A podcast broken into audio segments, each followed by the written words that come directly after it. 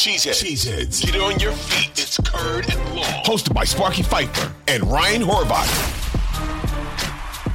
Hey, it's Steve Sparky, Fifer, 1250 AM The Fan in Milwaukee. Follow me on Twitter at Sparky Radio. A special bonus edition of Curd and Long with my guy, Ken Barkley of You Better You Bet Him and Nick Kostos, of course, do their uh, weekday show. Always want to check them out. Follow him on Twitter at Locky Lockerson. We always have a good time uh, as he educates me uh, on what is going on every week. And we always start off with the Packers, obviously, because uh, I'm in Milwaukee. Vikings, according to BetQL, favored by three and a half, going to Lambeau to take on the Packers. Over under in this game, 48 and a half. Uh, and I uh, said earlier uh, in the week on a Curd and Long podcast with Ryan Horvath, who does uh, BetMGM tonight during the weekend BetQL, uh, that th- this is kind of feeling like a magic carpet ride where everything is breaking their way. Teams that are supposed to lose are losing. They're all of a sudden figuring out ways to win games. Three picks off of Tua last week. Uh, and what do you know? It ended up that he was concussed. Again, a little bit more magic carpet ride stuff uh, for the Green Bay Packers. I feel good about the Packers going into this week. Maybe that'll be the jinx, Ken Barkley. But what do you think in this game? Sure. And just to correct something you said, the Packers are three and a half point favorites, not the Vikings. Oh, sorry. Yeah, yeah, yeah. I know. I know, I know what you meant. Yeah. I know you. Sorry. Yeah. I know. I know. I know you got your stuff together, and I know at Yeah, the bottom of the sorry. screen it says the, the the odds as well. So we're we're on it. Um, Packers three and a half. Uh, not a ton of interest in either side so far in this game. I was actually just looking at the board right now to see if like there were any nibbles on either side. A little bit of interest in the Vikings at three and a half. So we're kind of like between three and three and a half right now. I- think that makes sense. It's just funny, right? The the Vikings have been that team all year that uh, you know undefeated in one possession games. I think they're eleven and zero, something like that. I think all of their wins are one possession. I'd have to go back and check.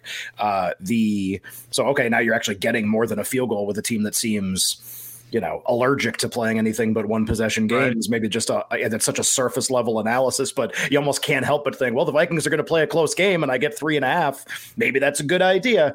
I think the interesting thing, my look in this game, at least from a betting standpoint, uh, it's going to be warmer everywhere than it was last week. And I know we saw a lot of negative 20 degrees. I know Packers fans are obviously used to playing games in those temperatures all the time, but Cleveland and New England and Pittsburgh at night, and these were. I mean, like humans don't survive in these conditions, and we were playing Right. football, Yeah. like for much less just trying to like live. we were trying to play a physical contact sport and throw an oblong objects. Like we were trying to do that with the temperatures being so low. It's not going to be like that. You know, it's even in the cold places, it's going to be 40 or 30. In some of the places, it's going to be 60. I like a lot of overs this week in some Okay. of these games with the idea that we kind of for a one week hiatus. And with teams having an extra day of rest in a lot of situations, a lot of teams played Saturday. Maybe we get some really good, high quality, high scoring football back. It would be nice to see it. I think this is a game that sets up that way. Both teams' defensive statistics not only bad, but but getting worse. To be honest, and I know the Packers picked two off a bunch in the second half of that game. On a sheet of paper, the defense looks pretty bad, and uh, and I would not be surprised to see each team, you know, whether Christian Watson plays or not, see each team have a lot of success generating explosive plays. So I do like the over in the game. Here you go. Here, here's a stat for you, and you're the stat guy, and I'm definitely not the stat guy, and I take stats from everybody else on Twitter. Packers are fourth in DVOA over the last five weeks, trailing only the Niners, Bills, and Eagles. Seventh on offense, first in passing defense, fourth on special teams right now, and that really has been the biggest factor. Ken Barkley is Keisean Nixon. Uh, just flipping the field for the Packers almost every week, at least one time. You know, he flips the field, and that really has helped get the Packers some easy points here. Where previously with Amari Rodgers, not only was he not flipping the field, he was costing them possessions uh, on top of it, and that, and that's been a, a big difference as well. Your your thought on being warmer, I think it's going to be 45, 50 degrees, something like that, uh, in Green Bay. Yeah, one uh, p.m. coming start up. or noon coming- noon yeah. your guys time. Yeah, uh, no, it's a 325 start, I think it is. Oh, is it really? Like, Yeah, uh, I, have I it right think here. it's a You are absolutely right. Yeah. you are absolutely right. Well, but the point is, not at night. That was No, The sun absolutely. will be out. Yeah. But it's going to be, like you said, it's going to be much warmer in Green Bay. It's definitely not going to be the frozen tundra uh, between the Packers and the Vikings uh, going into this one. But yeah, I, I'm with you. I, I think uh, I think the Packers figure this Well, out. I- probably a lot of scoring. Can I give you something on the defense there? I just want to I want to follow up because I'm sure people will hear what I said and hear what you said and be like, well, wait, those two things don't make a lot of sense. Ken's saying the defense isn't very good. You're saying the defense is the best. Mm-hmm. Well, that's recently. Just number one in the number last one in five pass weeks. defense. Yeah, Well, so that's weeks. that's my point. it's pretty easy for me to poke a hole in that statistic. Like it's quite it's quite easy because mm-hmm. if we just look backwards and we say, okay, what has happened? The Packers' last three games, they had a bye, obviously right. in the middle of this. Last three games, Bears passing offense, zero. Yep. Rams passing offense with Baker Mayfield, zero. No one's playing offensive lines hurt. Tua concussed. Yep. That's it. And that's like that's four of the five weeks. No doubt. So I mean, it's pretty easy to show up here and be like, look at this pass defense and be like, if you and I are in the secondary, can we gu- can we guard against you know Darnell Mooney and whatever the Bears are rolling out there, and Ben Skowronek and whatever yep. the Rams are rolling out there, and Skowronek's right. not even playing anymore. I mean, that's how bad it is yep. for the Rams. And then and then like the two of first half, second half dichotomy is also probably a big part of that. Yeah, no doubt about it. All right, let's get to uh, the second game on the docket. Uh, Carolina getting three against Tampa Bay. Over under in this one uh, is 40. Tom Brady and the Buccaneers, uh, just not good. I mean, I, yeah, they rallied back and they got in in overtime, but that that one sequence where they gave it to Fournette, what was it, three or four straight times trying to oh, get yeah. a yard in that last game and couldn't get it. I mean, that just speaks volumes as to where that offensive line is uh, for Tampa Bay. Meanwhile, Carolina third in rushing since trading Christian McCaffrey right now, Foreman tearing it up, uh, running the football for the Panthers. Uh, I lean Carolina. What about you? I it's so funny because I just did this thing about temperatures and high scoring and everything. This is the one game on the board where I really like the under in the game, and I just think each team is going to be pretty well suited to handle what the other team is going to do. We know the types of games Tampa likes to play, especially games that they play pretty well in, like a good Tampa game. And there's there's almost been no such thing as a good Tampa game this year, but the good Tampa games are 19 16, 16 15, 13 10. Like they have played like I think nine nine of their last 12 games or something have fallen in that type of scoring range where, you know, when they're not playing an offense that's just going to blitz them and just like, you know, and not blitz the football term, like score a lot on them. When they're not playing those offenses, that's how their scores look. And that's Carolina. Yeah. Carolina wants to run the ball. That's the thing they've been the best at that you allude to. That's something Tampa is perfectly suited to swallow up and stop and handle in the game. Now, it doesn't mean Carolina can't win, but it means that their like primary path to success in the Lions game and in these other games it's not going to happen in this game. Like right. it's just not going to play out like that. That's been the story of Tampa season all along. When Vita Vea plays, they stop the run. Like that's what happens in the game. Okay, so they're not going to have a ton of success offensively.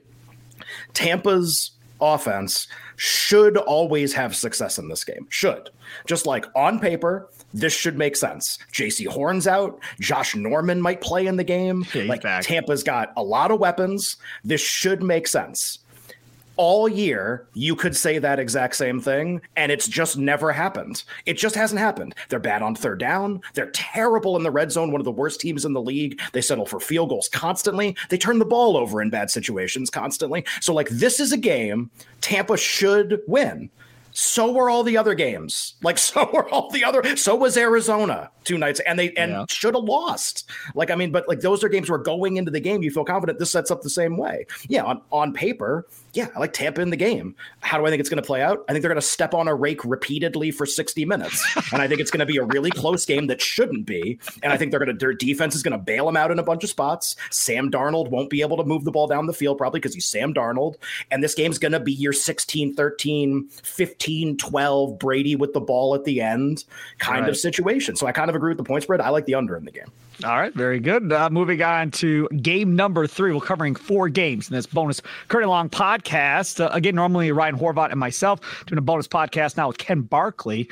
Uh, follow him on Twitter at Locky Lockerson. Miami getting two and a half uh, against the New England Patriots, who are not the New England Patriots of old for sure. Over under in this one, uh, 42 points. Rumors covering out that Bill O'Brien may be headed back to New England, maybe to be offensive coordinator for Belichick next year. Uh, that team is just a complete and utter mess at this point. But the Dolphins can't seem to win either. And uh, without Tua, it appears. I don't even know. I, I don't know. You're the expert. I, I, I, don't have a clue. I don't even game. know. I what don't. A great, what a great know. way to start some analysis. I don't I even, imagine. No I'm, just, I'm going to do all my media tours this week, and they're going to be like, "What do you What do you think of this game?" And be like, "I don't know, guys. Don't know. Back to you." I have no idea, man. I got no idea. I don't gamble a ton, and you do. Yeah. Go ahead. A, com- a complete I mean, you say a complete and utter mess, and I was like, which which team are you talking about? Because mm-hmm. uh, I I could argue Miami's like more of a complete and utter mess yep. than the Patriots are. Patriots are getting pretty unlucky. Lateral play against the Raiders, Rhamondre Stevenson fumble inside the ten against the yep. Bengals. I mean, they almost have two like well, the Raiders wouldn't be a signature win, even though the Raiders are pretty good, but Bengals would be a signature win, and they had it. I mean, they had it. Meanwhile, like Miami's got real problems. Like we we obviously don't know whether Tua is going to clear concussion protocol in time to play. Aaron Rodgers even said after the game last week, he doesn't think Tua should play the rest of the season with the concussion problems that. that. he's had from a, a, safety standpoint. And I, I, agree. I mean, it's hard not to have consumed the season and feel like Tua should keep playing. It's hard to feel that way. I think you're just a human. I think you don't want him to play probably the rest of the year. I think it's going to be Bridgewater. The market is moving like the expectation is it's Teddy Bridgewater. Miami was a really small road favorite. Now they're a, a road underdog in the game. Patriots are favored by two and a half. I don't think this is enough of a correction. Uh, I like New England at anything under three. Uh, I think with Bridgewater, my number would be a little more than three. So Patriots by a little more than a field goal. I think we're going to move that way once Tua I think doesn't clear protocol. Now there's a way this goes sideways. They just play him, which would be they like can't. dangerous, right? They and like well, Goodell should step in at that point yeah, and probably prevent them from playing him. Yeah, if it's Bridgewater, like we've we saw this a little bit. We saw with Skylar Thompson a little bit. Tua is the one that can that can maneuver this offense. Tua is the one that you hand the keys to. It's this Mike McDaniel timing with Jaylen Waddle and Tyreek Hill. Like this is complex, and Tua is the one that can handle it, and the other two have shown no ability to handle it whatsoever. Like I actually think it's a massive adjustment to go from Tua to either of the other quarterbacks. Honestly, whoever it was going to be. So under a field goal, I do like New England still. All right, so see, he's got a lock on that game. That's what we have him on.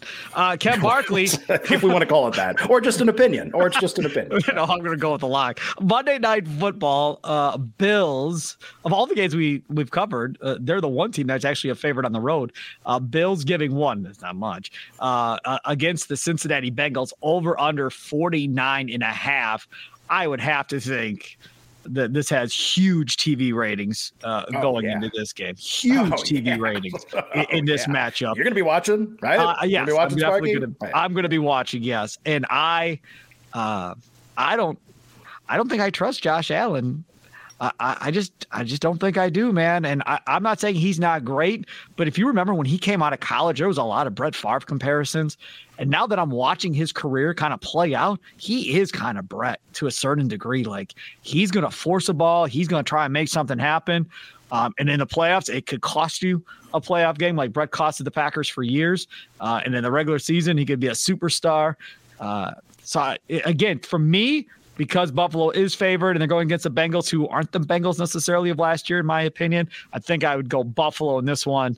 Uh, what say you, Ken Barkley? Uh, well, I, I, agree. I wasn't sure you were going to go in that direction. You kind of gave me a setup like you were going to pick Cincinnati with all that Josh Allen talk. Yep. And well, here's a remarkable stat. Uh, so Josh Allen and Joe Burrow are the second and third favorites to win Most Valuable Player. Patrick Mahomes is very likely going mm-hmm. to win the award. As he should. here are your two kind of primary challengers, if you want to call them sure. that, playing each other. Uh, there is a very high probability that one of them leads the league in interceptions at the end of the year, and it could be either one, which is pretty funny. Derek Carr currently has the lead for interceptions, but like things can change. Josh Allen is in second, yeah, uh, and Joe Burrow is, I think, only one behind him. So it's like we think of these guys, and Mahomes isn't that far behind that. We think of these guys, these like almighty quarterbacks, like they take a lot of shots, they also take a lot of chances, and they've turned the ball over a bunch right. this year through the year, which is actually it's been funny to see that come together, especially with Josh Allen, as you mentioned. I do like the Bills in this game. Um, I, I think sneakily, and it's you know if you watch the games, I think you pick this up, but if you look at Cincinnati's results, you just see like win, win, win, win, win, win, win. I mean, just you don't see any losses obviously on the resume. It's like okay, that's that's actually pretty misleading. Their first half against Tampa Bay is one of the worst halves I've seen a team play the entire season. Burrow was brutal in the game, took like a 30 yard loss on a sack. Uh, team was awful, and then they get a bunch of Tampa turnovers, like five of them, and like miss like miscues, all kinds of stuff, and it turns the game around. I mean, they were down multiple possessions early in right. the game to Tampa.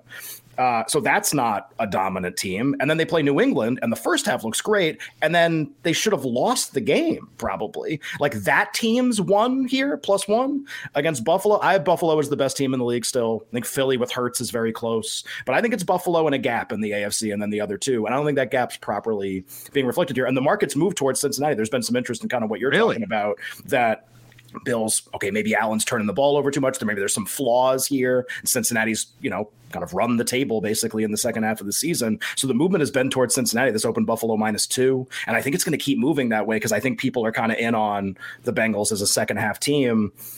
I'm not. Uh, I, I like the Bengals. I think they're a great team. I think there's a reasonable gap between them and Buffalo. And I think Buffalo might even need to be a field goal in this game and isn't. So I do like Buffalo. Yep, I'm with you. He is Ken Barkley. Him and Nick Kostos do a very, very entertaining show. Yes, you can make a lot of money by listening to him and the gambling talk and all that, but forget all that nonsense. For me, it's just you laugh, you laugh, and you laugh because they're both very funny and uh, very entertaining. So check them out. You better, you bet. Uh, Lock, Locky Lockerson on Twitter. Okay, we do it each and every week. Thank you so much, man, and uh, have a good weekend. No problem, Sparky. Thank you.